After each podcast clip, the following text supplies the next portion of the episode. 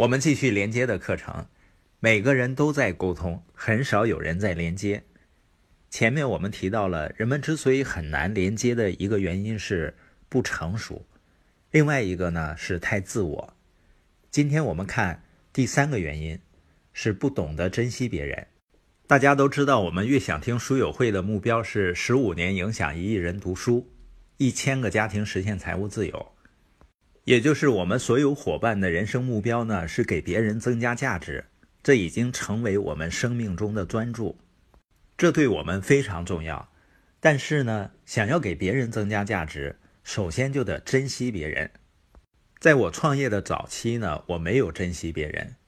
我如此在意自己的目标，常常忽视别人。如果他们对我没什么帮助，我就不会注意他们，或者把时间花在他们身上。这种错误的态度实际上是很普遍的。你发现，从小孩子开始学兴趣爱好，包括上学，都很功利化，父母的功利思想很强。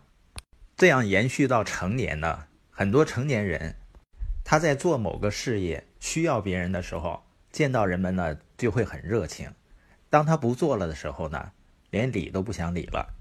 实际上，不管你做或者不做什么，你都应该对人有兴趣。有一个护士呢，谈了他在学校的经历。他说啊，在护士学校学习的第二年，老师对我们进行了一次课堂测试。前面的问题我答的都很顺利，但最后一道题却把我难住了。学校的清洁工叫什么名字？我心想，这道题肯定是在开玩笑。我见过他好多次了，可我怎么会知道他叫什么呢？所以我空着这道题，把卷子交了上去。临下课前，有个学生问老师：“最后一道题会不会算在成绩里？”老师说：“当然算。你在工作中会遇到很多人，所有人都很重要。”他们值得你关心和照顾，即使是一个微笑、一句问候。我永远忘不了那堂课。我也知道了，那个清洁工名叫多罗西。这个故事告诉我们什么呢？你要重视你身边随时接触到的每一个人，因为你爱一个人不一定能吸引别人，但你尊重一个人一定能够吸引到人们。你也见过那种对自己的领导。毕恭毕敬，但是呢，对餐厅的服务员横加指责的人吧，这样的人呢是没有办法获得更大的成功的。因为一个人想要成功，你必须学会在工作中跟人合作。一个人单打独斗不可能取得什么成就。约翰·克雷格说的很对：无论你的工作能力多强，你的性格多么受欢迎，如果你不懂得与人合作，你不可能有多大进展。假如你把关注的焦点从自己转到别人身上，世界就会变得豁然开朗了。世界上所有成功人士都懂得这个道理。在一个企业的国际研讨会上，一位美国经理问日本经理：“哪种语言在全球贸易中最为重要？”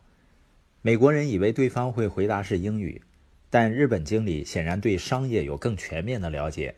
他微笑地答道：“是我的客户的语言。”如果你现在正在做任何类型的生意，仅仅拥有好产品和好服务是远远不够的。你对自己的产品或服务了如指掌也远远不够。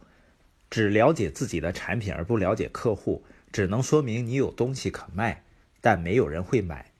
你还必须真诚待人，因为一个人如果不真诚的话，你说的再天花乱坠、面红耳赤，对方心里实际上非常清楚。你说的是真是假？人们过度关注自己而不关注别人的最后一个理由是缺乏安全感。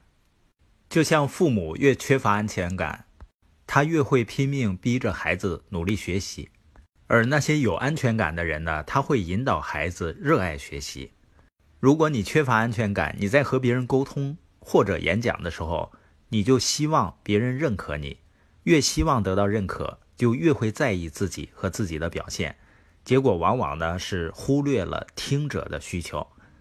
要是你讲话的时候，下面的反应并不太好，你很可能会陷入这个恶性循环。我们今天播音的重点呢，聊了人们无法和别人连接的两个原因，一个呢是不懂得珍惜他人，另外一个呢缺乏安全感。